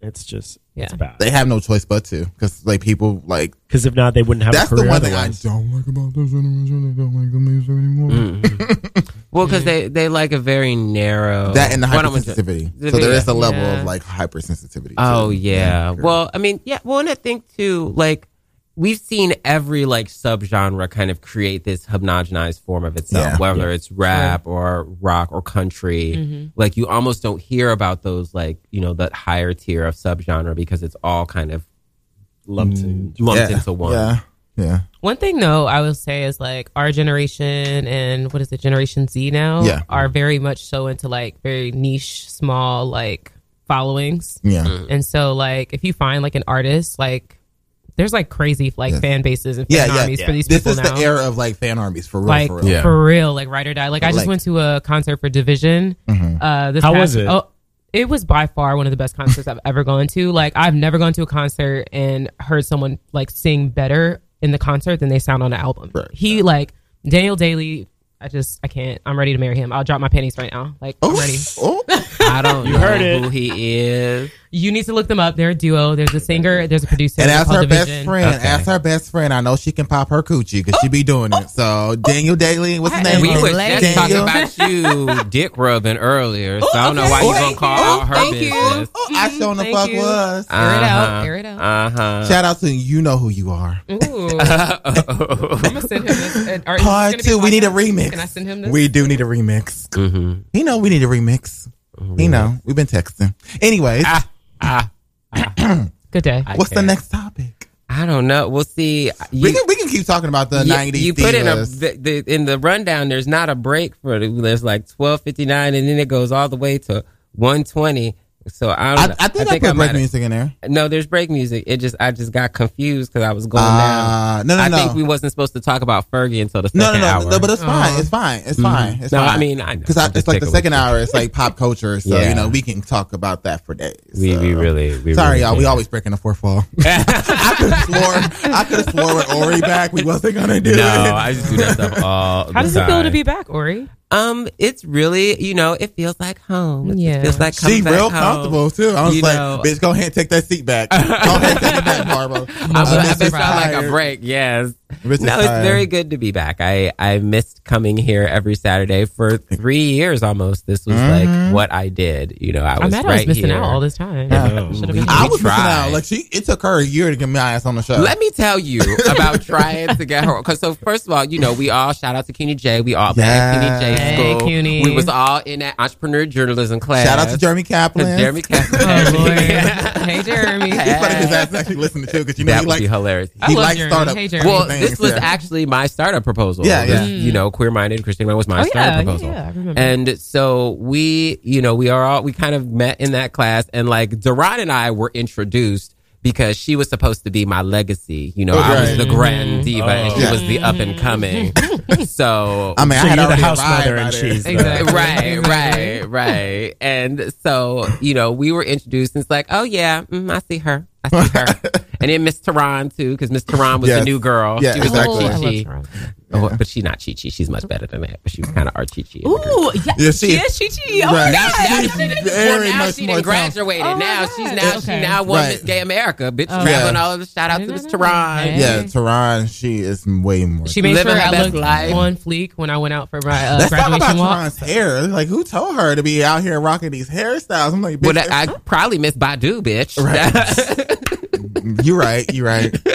Hello. But yeah, so we met back then, and then I was like, "Girl, you need to come on the show. You need to come on the show. I do this LGBT show. It's for us. You need to come on." She's like, "I got time. I got all this stuff. I got school. I got la la la. I got la la blah. It's It's I got in this, you know, Brooklyn. It's in Brooklyn. She was all the way up in the cut in Harlem, which you don't travel down that far. I understand. You know. Your ass was living in Harlem. I was time. in East Harlem, but I could just get on a fag, come down, and, and we were deeper. And this was before we moved into our grand new studio. Right. Um, this is when we were in the bike shop. You know, you had to take a I miss that shop, though. a couple buses, and pray to Jesus to get there. Make it in Right, right. I did miss it one time. I was late. Speaking of which, are we gonna uh, go to Bushwick Public House afterwards? 'Cause I need my espresso martini. I told him I would give him a shout out every chance I get on the air. I mean, we can. How far is it from here? I got. I got to get ready for this parties. Oh, yeah. I got to water Oh. stuff. Not the birthday. Hey. Yeah. Not the parties. I got to get ready. I got to make the food because you know you can't have black folks over without no food. Oh yeah, Right. yeah, yeah. Hey, You know, huh? I'm gonna make some. Me espresso martini. and- I'll get it from your place. You, I know I'm not. No. Okay. I, no, you the extra. Um, I'm gonna make some pinwheels and probably have some. Um, have a make cheese or have a vegetable tray. You a and bougie ass have bitch. some. Right. I know, I was like, yeah. what's she gonna say? to I'm my thinking shit? about making some chicken wings. I'm probably gonna make some chicken wings. Some caviar. Yeah, not gonna have no caviar. I was gonna have a cheese plate, but I don't want to spend a whole bunch of money on cheese. So Yeah. Eddie's gonna make a cheese bowl, like a cheese Hey, dip. Eddie. And hey, he's working right now. I don't know if he's listening. Um, but yeah, so you know, I would tell y'all to come through, but we can't have that many people in the house. So if you got the invite, come on through. If you didn't, well, you see the pictures on Instagram. Hello. But no, it's been really great nuts. being back. I really, I really miss it. I try to tune in whenever I can if I'm not out, you know, in the field talking to people. I turn it on in the car, be getting my life. That's why I had to call in the last couple weeks. I, was She like, did. I, just I had, like, I had to have something to say. You were like Whitney Houston off of Got to Be Real. She's like, I'm just gonna pop in for a Yep. second. hello, hello. But I can't wait till you have your Saturdays off. Uh, me, me uh, well, you're gonna have to wait about 18 more months for that. Damn. damn. I'm locked into Saturdays for a minute. Damn. Oh my gosh. So, oh yeah, let's talk about Miss Janelle Monáe. I didn't know she's releasing a new album. She done got two songs. She living her bisexual life apparently. Well, I mean, um, I've I've watched both videos. I'm not sure. The first video, especially for, I'm blanking on the name of the track. Uh, It's the one that's kind of like inspired by Jinjaya Zindi. What's his name? Zendaya. Not, not, not. Jadena. Jandina. Jandina. Oh, Oh, I, he's was, so I was like confused. I'm like, He's how so does that fine. work? Oh god. I, I combined his name uh, with Oh, she's been dating Tessa Thompson. Yeah, That's what they're Oh, alluding they're to. both She- fine, neither though, like- It's a neither one of them have confirmed. Yeah, it, it's a but they've been rumor. seen, and, Rumor. and they've been seen together for quite Well, some they're both very beautiful, at so- award shows and stuff. exactly. They But, could um, just be besties, but yeah, Janelle has sort of alluded. You know, the, the question of whether she is uh, bisexual or a lesbian has come up in many of interviews for her. don't and put she's- Janelle Monáe in a box. I think Exactly. that's what Exactly. she's she's saying. always never answered. She's always come up with a mm-hmm. clever way. Like she goes, she I think once they asked her, she point blankly said, "Androids don't have a sexuality" or something like mm. that. Like she'd always just find a way, and I sort of like that. But I feel like you know, from what I've read of what she's done for this record, this record is extremely personal to her. She's talking about a lot of things that she hasn't talked about, so this could be sort of her. Melissa Etheridge esque, yes, I am moment to whether she is. Ooh, shout out to or that's she- who I forgot to talk about. I forgot to talk about Melissa Etheridge in our like '90s segment because I love me some. I love Eth- me. I love me some good female. Yes, songwriter. and we had such good, good Come to ones. Good. Well, we, that was a as a- period of we, like, we featured her as a vocal master like two or three weeks ago. Yeah. wait, I missed the week that you featured Melissa Yeah. Etheridge as a vocal master. I'll send you the tracks though. Please Yeah. do. No, I love her. I also love well, and we had like I love like the rocking women, like Yeah. her, and Women we had fucking um, Who was that black woman who used to be in like in a group or something like that? Dionne who, Farris. who, yeah, who be, Um, like went like solo, like became I a mean, rock they're- star in like nineties. I mean, there are a couple. I, I Yeah. think the one that you're thinking about is Dionne Farris, Yeah. who was in Arrested Development. Yes, Oh, Arrested Development. Yeah. yeah. But um, but yeah, sort of. I'm I'm, I'm a massive to Janelle Monáe fan. But. I've seen her like about five times. I've traveled to other cities. To He's literally out to wearing her Jose. t-shirt. Jose Okay. loves um, black female talents. Right. Jose loves all talent, but yes, he does have he, he does have a soft because- spot for like really good black female. Yeah, I mean, because Janelle, women are Janet, talent. Whitney. I mean, like talent Yeah. is talent. Mm-hmm. And Were you a fan of Mariah? Were you a fan of Mariah? Of course, I love me Why'd some you Mariah. ask? I you heard that. can't You caught yourself. negate Mariah at one point had I know, that's how- captivated us all. Listen, she was the biggest artist of the nineties. It was Yeah. it was Mariah then Janet. Mm. I remember, like Mariah, like there were tracks that you know uh-huh. during that period of time that you would play them on repeat, Right. To death. Like to Fantasy. death. She's the Whoa. only artist to have a number one song for every year for a decade. Yeah. From 1990 Wow. to 2000. That bitch She had had 18, one she number one. 18 number Do you one remember? hits. I remember. I remember Butterfly. Like I was just talking about so- Butterfly. Oh my god! Like so many. And it's like when you're a kid, you don't think about how many like hits these people are, you know, throwing out there. You just mm-hmm. you just sing these songs. Same thing with Janet. It's just like or Whitney or Madonna. All these girls, like it's like how do you have all these these catalogs? Mm-hmm. Yeah. They're endless. and it's, and and it was just so many different like styles, and they were always Exactly. bringing such a level, mm-hmm. and always just saying something with this music. It was Mariah, Whitney, and Celine were very similar but very different. oh yeah. Celine too. I forgot. I didn't forget about Celine because I've, I've always loved Celine, except for a couple of periods. Because like I remember when I first heard um, "It's All Coming Back to Me" girl on VH1, and I'm just like, oh, I love this. This is my song. This is my damn song. And then you know she had all this great music, and then she did a damn Titanic song, and I couldn't Oh, fuck with yeah. Celine for about three years. like I was just, I was the song because that song just got blown out. Yeah. Like it was Probably my everywhere. least favorite song. It is my le- least favorite song. Um, but then she came back. She got her dance together. She, I think she released a French album, which I love. You know, and She has the most successful re- French recorded album of all time. I Yeah. the name of it. I bet the French are mad at that. A Canadian girl got to, mhm. Exactly. They are They gotta be. hating. They are hating. But didn't she represent? She she represented France in um, Eurovision. In didn't she?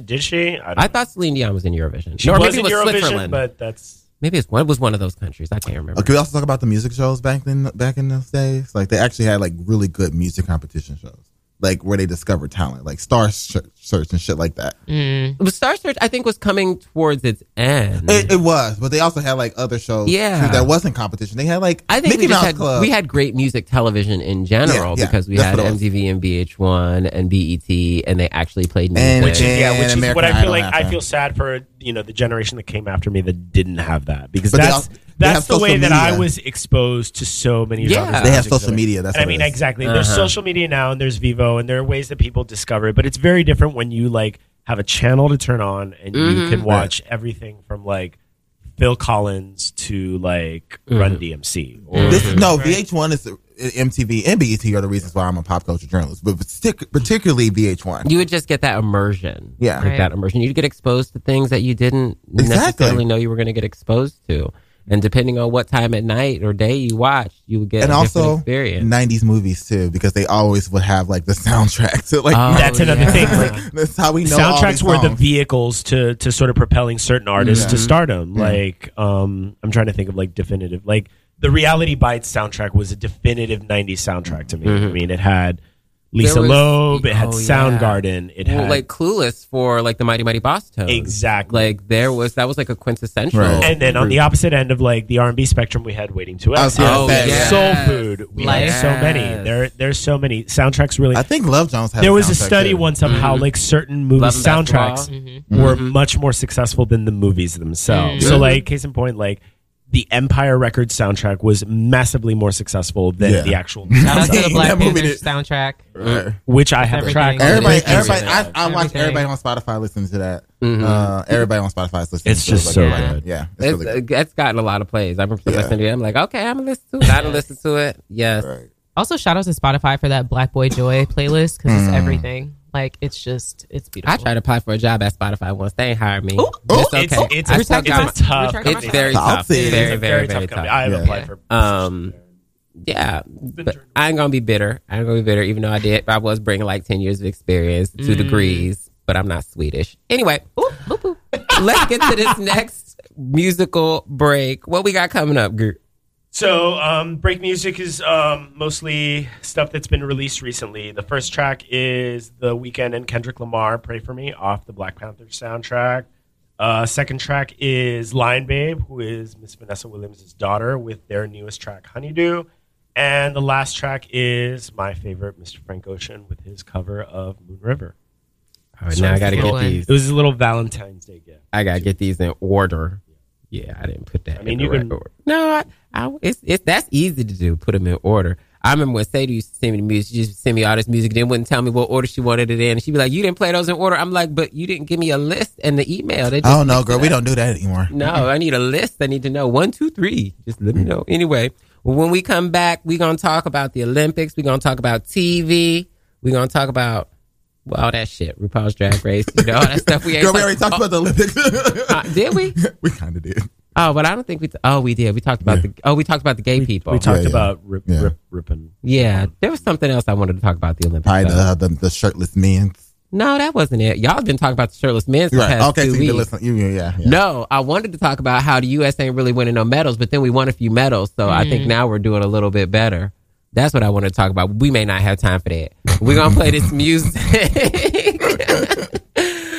we just don't uh, come back and talk. Y'all. we just gonna come back and talk. So stay tuned to Queer State of Mind live on Radio Free Brooklyn. We'll be back in a few minutes. yes.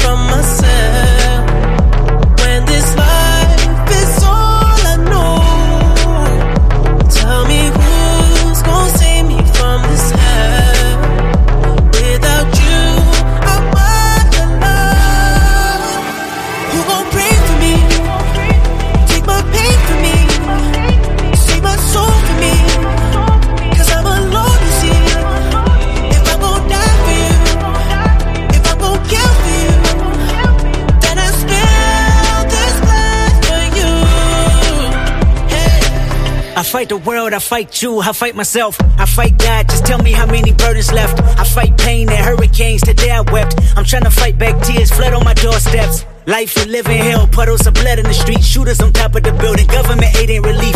Earthquake, the body drop, the ground breaks. The poor run with smoke lungs and scar face. Who need a hero?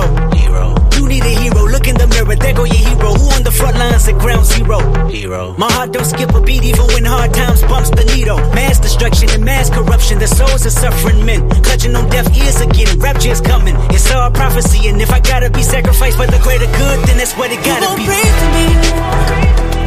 Pain for me. Save my soul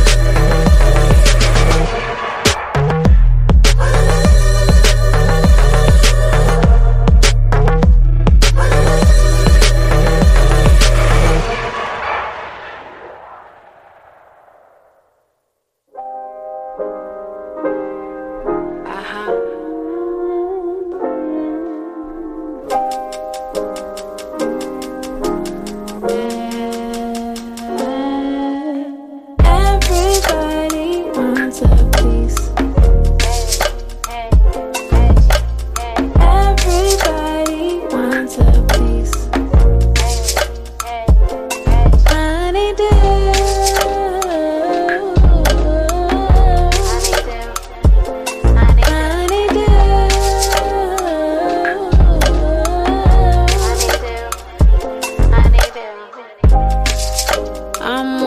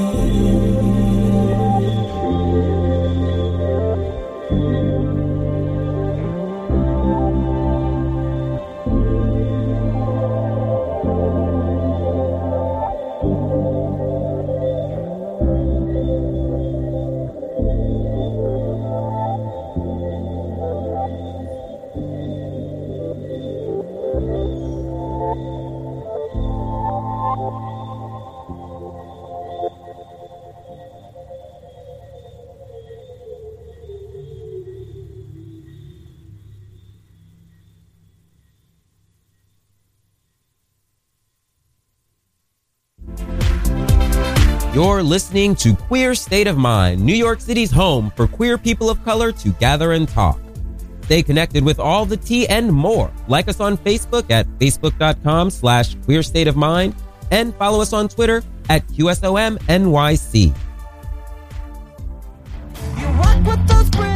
Hello, darling. This is Richie B and Peter Savitt from Dietra. Check us out live March 1st at The Well in Brooklyn. We'll be playing with Thurston Ray and the Lord Calverts.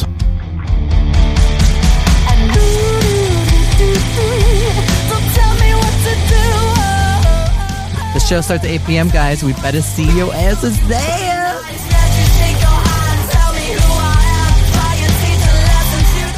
Welcome back to Queer State of Mind. You're listening to Radio Free Brooklyn. We almost ended the show. We got 20 minutes to talk about pop culture shit. Yeah. All the good shit I don't know how much Black Panther we can talk about because some bitch didn't go see it. And she had two weeks at this point. Now, now, 10 days almost. Still. Almost. I know. I know. I'm gonna see it though. I'm gonna see it though. It's just been very, I, you know, and it's like, it's one of those things that like you feel, I feel like I have, if I don't see it, like I miss out on a cultural moment. Oh, you. Yes. Absolutely. Like everybody has seen it. Everybody, I- you know, everybody's dressed up. They're going out. they're Well, maybe it. you and Eddie can go tomorrow. That's what we're trying to do. Mm-hmm. Go tomorrow. Hopefully that'll be the day. We'll have a day. We'll go get some brunch. You know, go out to see Black Panther. Have our lives. Yes. Mm-hmm. So let's talk about something I did kind of watch, although I didn't watch this week's episode. Mm. RuPaul's Drag Race. I haven't watched this week's. You didn't miss anything this It's week. kind. It was kind of. It was so dry. A little dry. Yeah. Oh, was it? Oh. Let me just tell you. Okay, so I I binge watched like the first four episodes All because I was like I I had- did not watch last season because I thought last season was kind of just I just was not into it.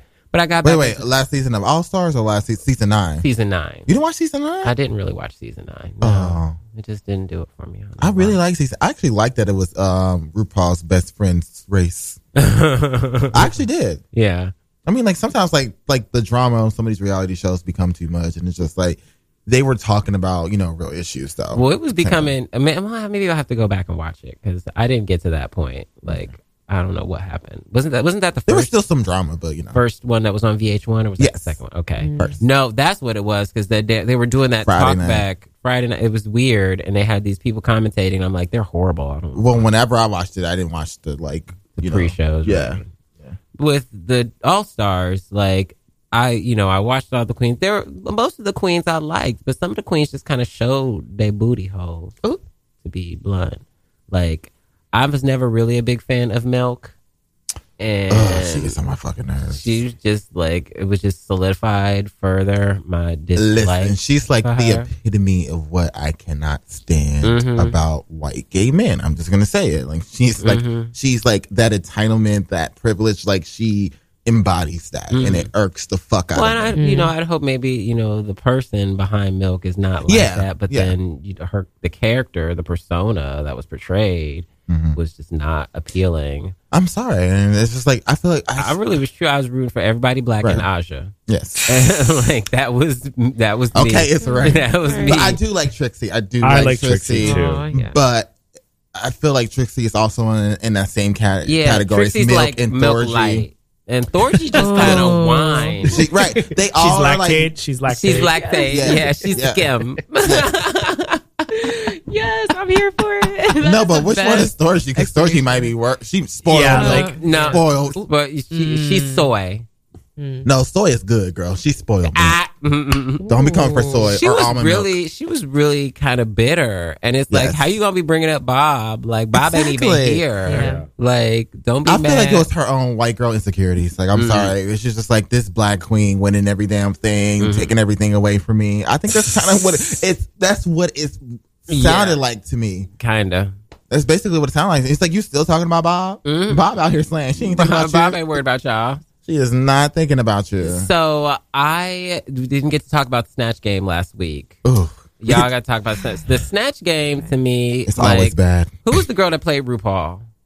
It was Trixie. It was Trixie. It was Trixie. It was really. What. I mean, who I should say who tried tried like it She was tried just, it. she moved her neck a lot. Yeah, which there was I a didn't of appreciate. Right. Like, yeah, Like, doesn't do Drew that. doesn't do that. I mean, she can, but it's Right. And I think it was Michelle that was like, you did a lot of the one line, but you didn't do them right. Right. You didn't Right. didn't do them in the right way. Right. And I feel like that. I thought um, Shout out to doing Michelle Visage. Massage. Massage. Massage. Shangela Shangela doing everything. Michelle Michelle, Michelle Lewis. Lewis. Oh yeah, Jennifer Killed- Lewis was Jennifer Lewis, everything. yes, it was. I'm glad she switched. I'm glad she switched. Yes. Um, and I loved BB doing Grace Jones.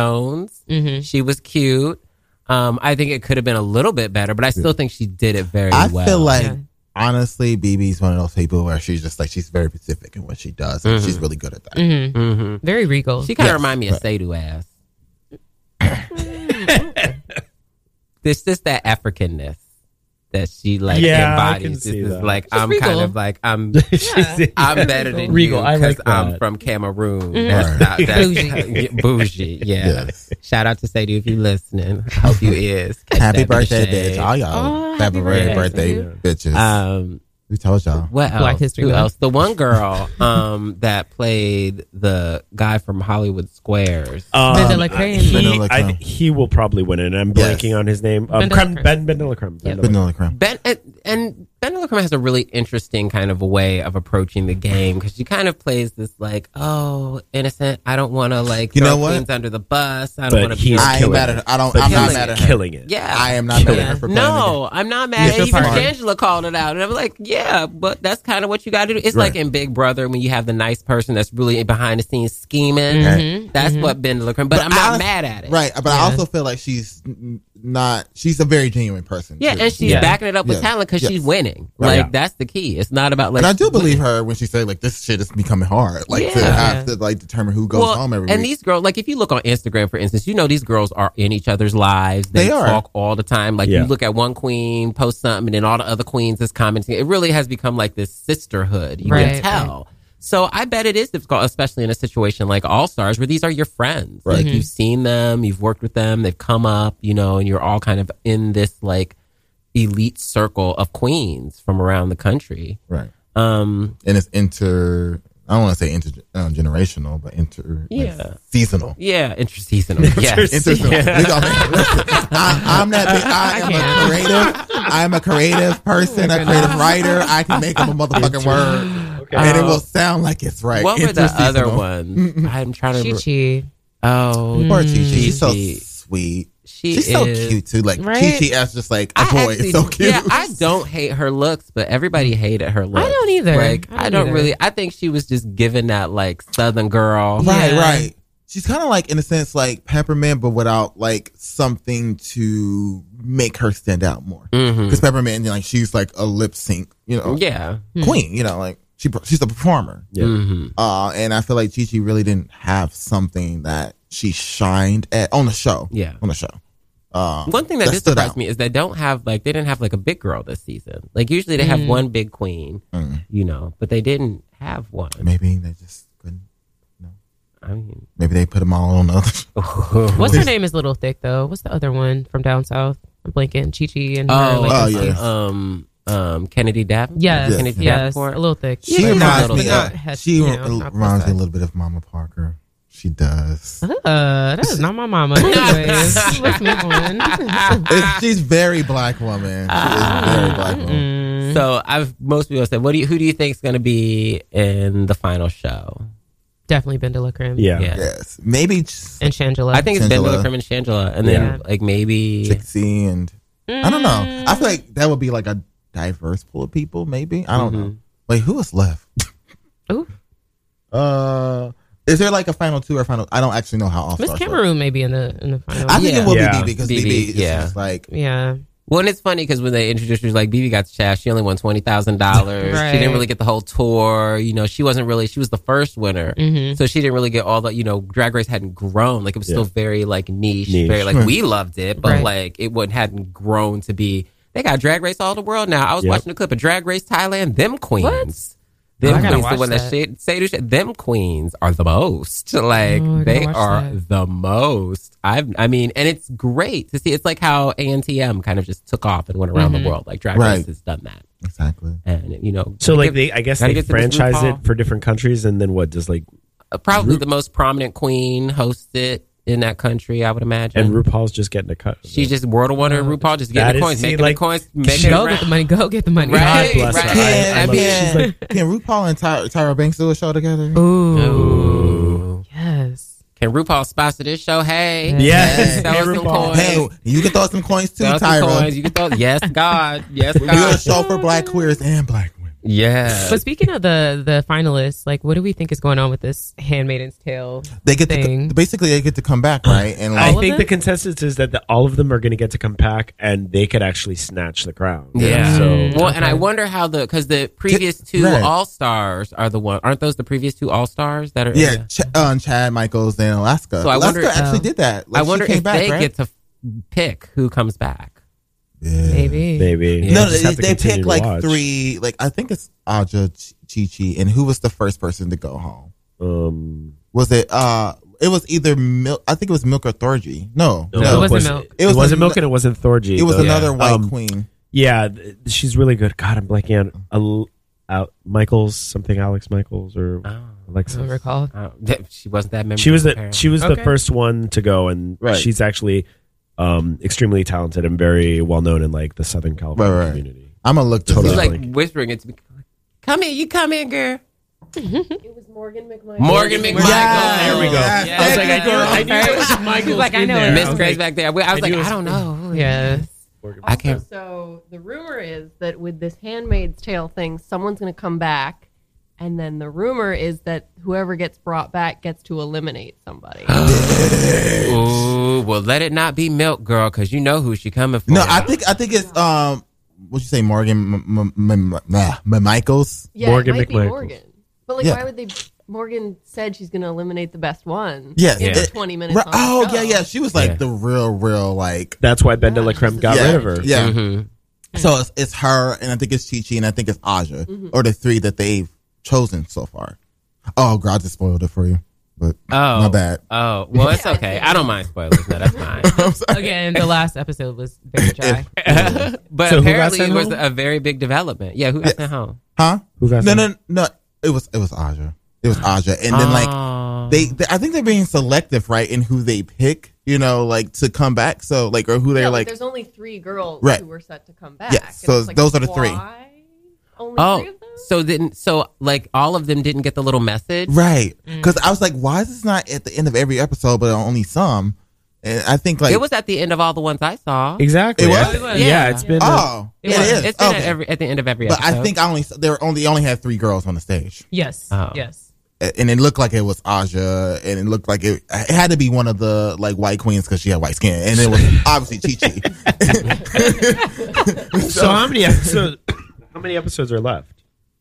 Oh, I don't know. How many I've had to like are left? five. Oh, okay. So there's five. still a good because there's. I Yeah. think there's yeah. There's, And we we still have season ten of Drag Race. Coming they actually too. just released the cast for season. So there are five New York City queens. Yeah, they're. Yeah. Miss Monét X Change is on, who's I guess my personal favorite. Yeah. I see her show with uh, Pixie Aventura ever so often Mm-hmm. at um, it's called The Help uh, Wednesdays at um, Therapy. You need to start coming back so you can take me to go see the girls. You have me on Saturday nights now.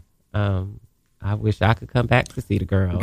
I mean, you you come back every now and then. Yeah, but I don't. Well, I don't usually get time. Well, it depends. Like sometimes I get in time for like the eleven o'clock shows.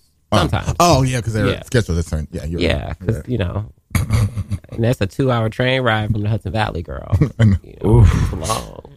Actually, it's an hour forty minutes. But anyway, but I want to see him too. We need to have. um uh gosh i just I, I remember her boy name but I've just forgot her not boy name she gonna cut me if she listens So anyway we need to have our resident drag expert our new york city drag queen on. Carrie Kernick. Yes, girl. I know. Ain't that a shame? Because I didn't seen that bitch perform in Columbus Right. and in New York City. Like i I'm know that bitch for a her and while. tell her about D- it. d- I- it's been a minute. I've been. You, shut up. I I know who she is. Like I, that's what her boy name was coming. I'm like, but that's not how y'all gonna know. Anyway. So yeah, we need to have her come back as our Right. resident drag expert and break down these new queens. apparently, she friends with a bunch of them because you know she be up in the scene and stuff.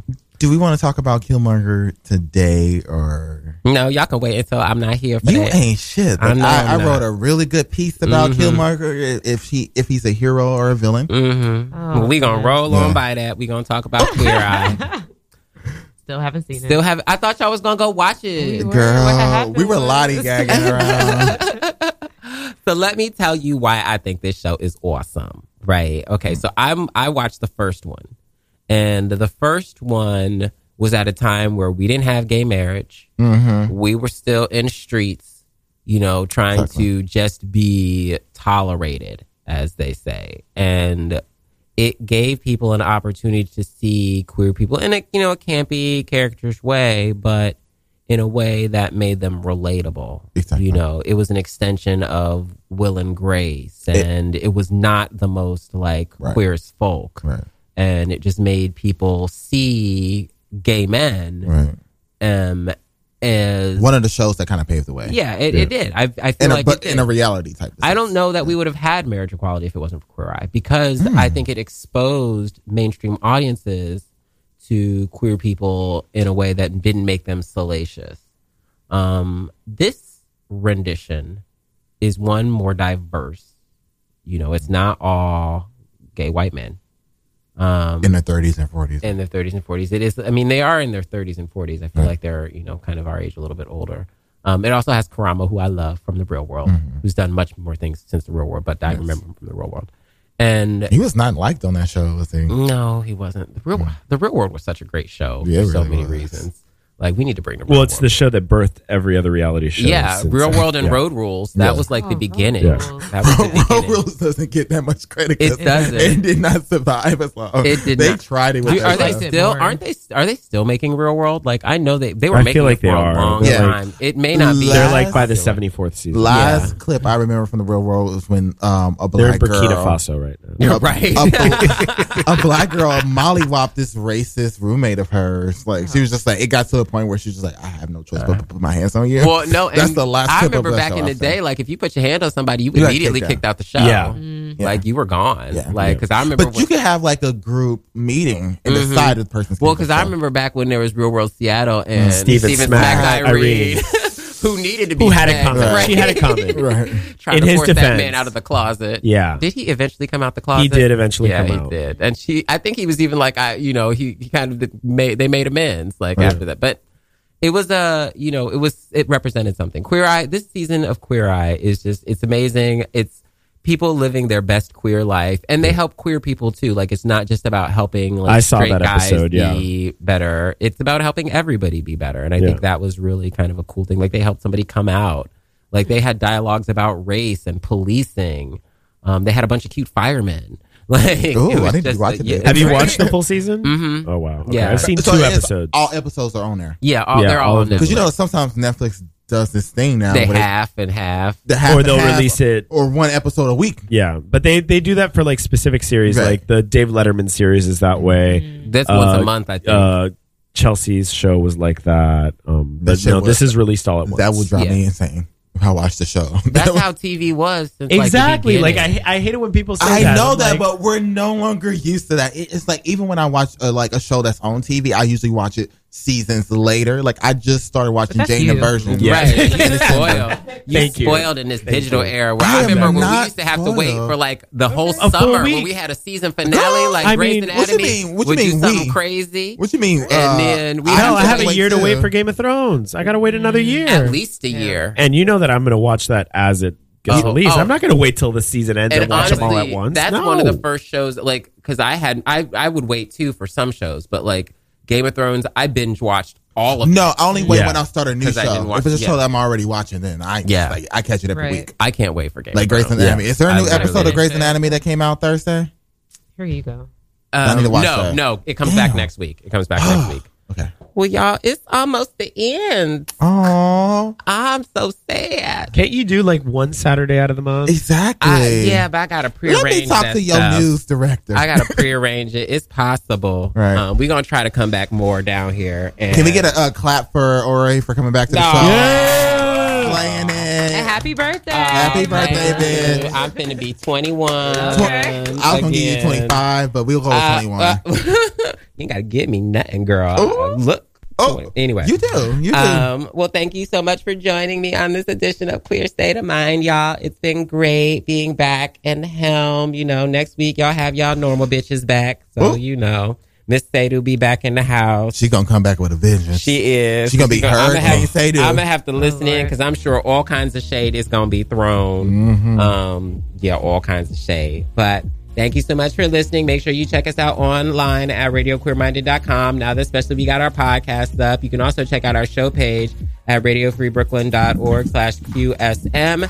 And you can take us wherever you go by taking the RFB app. You can find it on iTunes and on Google Play. Bye, everyone. Bye.